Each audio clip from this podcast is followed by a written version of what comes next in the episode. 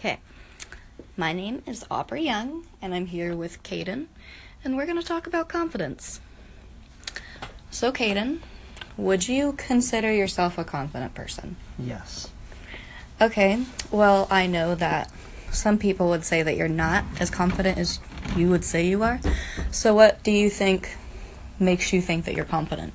Well, I like to go out and I will I can just do random things and be myself and not worry about sometimes what other random people think. So, Okay, well, what what else do you think people could say that would make you confident? Like, I know that you're outgoing and that you're not afraid to talk to new people, and that you can go up to random people and say hi and have a full on conversation, and it's not going to be weird. So, do you think that that's what makes you confident? Or do you think, what do you think? I think what makes me confident is being able to like have friends that encourage me to do things I don't really normally do and be able to like just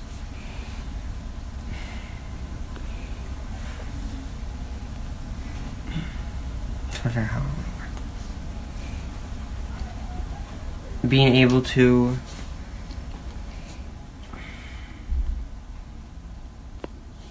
next question okay. I'm sorry. um, so, is there ever has there ever been a time in a life in your life where you think you could say that you haven't been a confident person? Yes. When I didn't like, I wasn't confident with myself when I was hiding the fact that I'm gay with my parents. And then, like, I feel more confident now than I did then because I didn't have to worry about them. Like, I worried about them more when I was hiding it and judging that I wasn't like being myself. Now that I'm out, I feel like I'm more confident in everything I do. Okay, and has anything that your friends or just people that you know affected how you are, like either negatively or positively? Um, with all the like, I feel like I have two main people in my life that like help me with my confidence, and that's you and Brienne.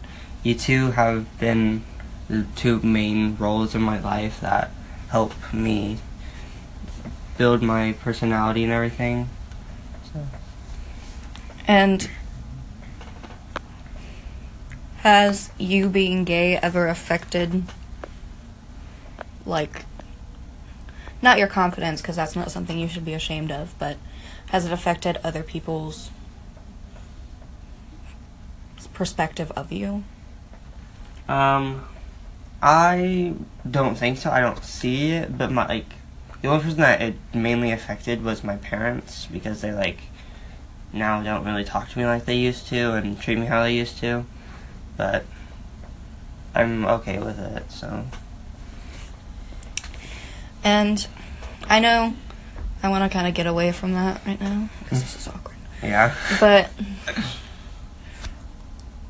has the has your personality and your outgoingness and your your loudness, honestly, has it affected how other people think about you?